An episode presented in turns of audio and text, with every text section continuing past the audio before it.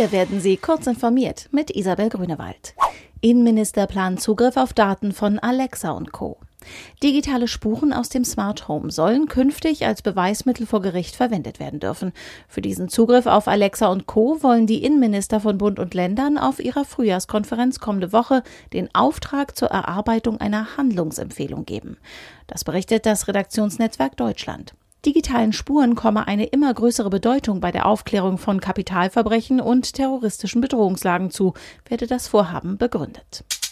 GMX führt sichere Anmeldung mit 2FA ein.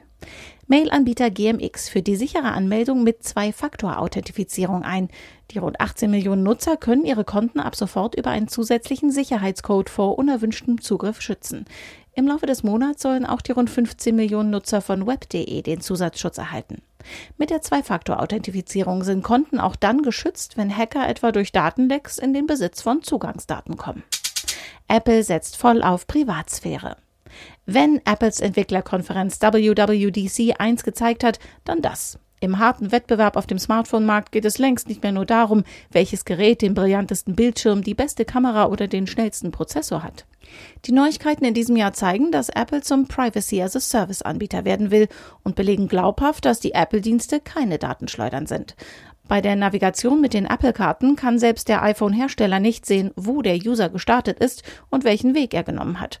Auch die Anfragen an den Sprachassistenten Siri werden nicht zu einem Personenprofil in der Cloud zusammengeführt. PS4 Firmware Update vergrößert PartyChat. Sony arbeitet an einem Firmware-Update für die PlayStation 4, das den Gruppenchat Party aufpolieren soll. Im Rahmen des Updates werden die möglichen Party-Teilnehmer von 8 auf 16 Spieler verdoppelt.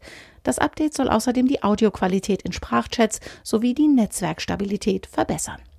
Diese und weitere aktuelle Nachrichten finden Sie ausführlich auf heise.de.